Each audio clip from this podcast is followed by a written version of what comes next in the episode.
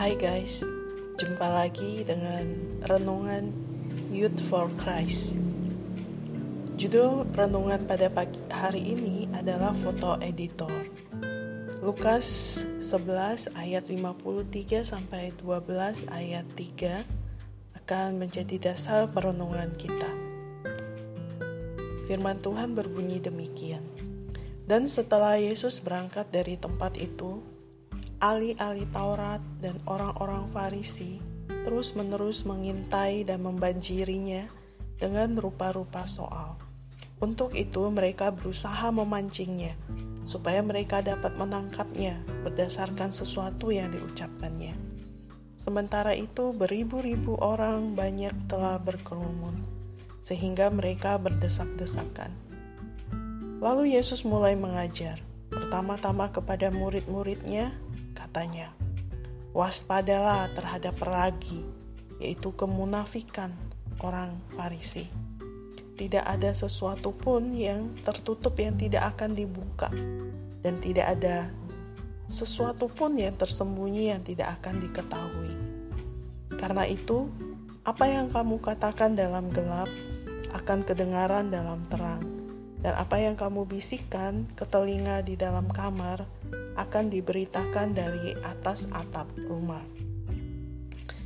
Demikian pembacaan firman Tuhan.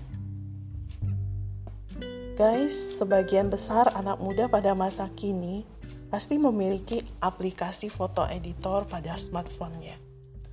Maraknya aplikasi ini membuat banyak foto lelaki ganteng dan perempuan cantik bermunculan. Semua hal biasa bisa diatur melalui aplikasi tersebut. Entah memulihkan warna kulit, meniruskan wajah, menghilangkan jerawat, dan lain sebagainya. Sayangnya, ganteng dan cantik yang demikian hanyalah di foto. Hal ini sering dilakukan untuk menarik perhatian masyarakat atau setidaknya lawan jenis. Akan tetapi, banyak yang menjadi kecewa dan marah setelah melakukan kopi darat. Maksudnya, waktu ketemu langsung, karena ternyata yang bersangkutan tidak seperti yang terlihat di fotonya. Foto tidak sesuai dengan aslinya. Inilah yang disebut munafik. Yesus memberi pengumpamaan bahwa kemunafikan itu seperti ragi. Jika ragi dimasukkan dalam tepung, maka ragi itu akan meresap dan mempengaruhi seluruh adonan.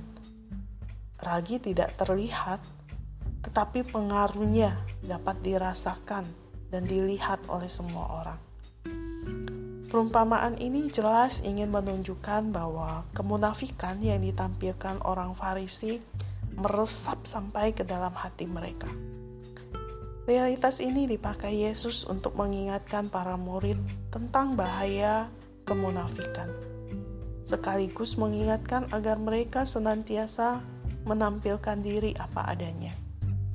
Jika kemunafikan itu dipertahankan, maka bisa jadi orang tersebut akan menikmati kemunafikan tersebut karena sudah terlanjur meresap dalam dirinya.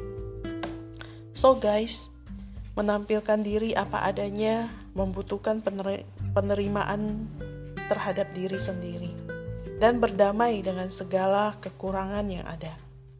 Tapi ingatlah, ketika kita berani jujur, maka orang lain akan lebih menghargai keberadaan diri kita. Bagaimanapun, segala sesuatu yang ori akan lebih baik daripada yang KW, bukan?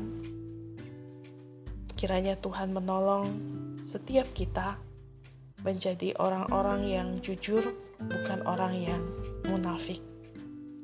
Have a nice day. God bless you.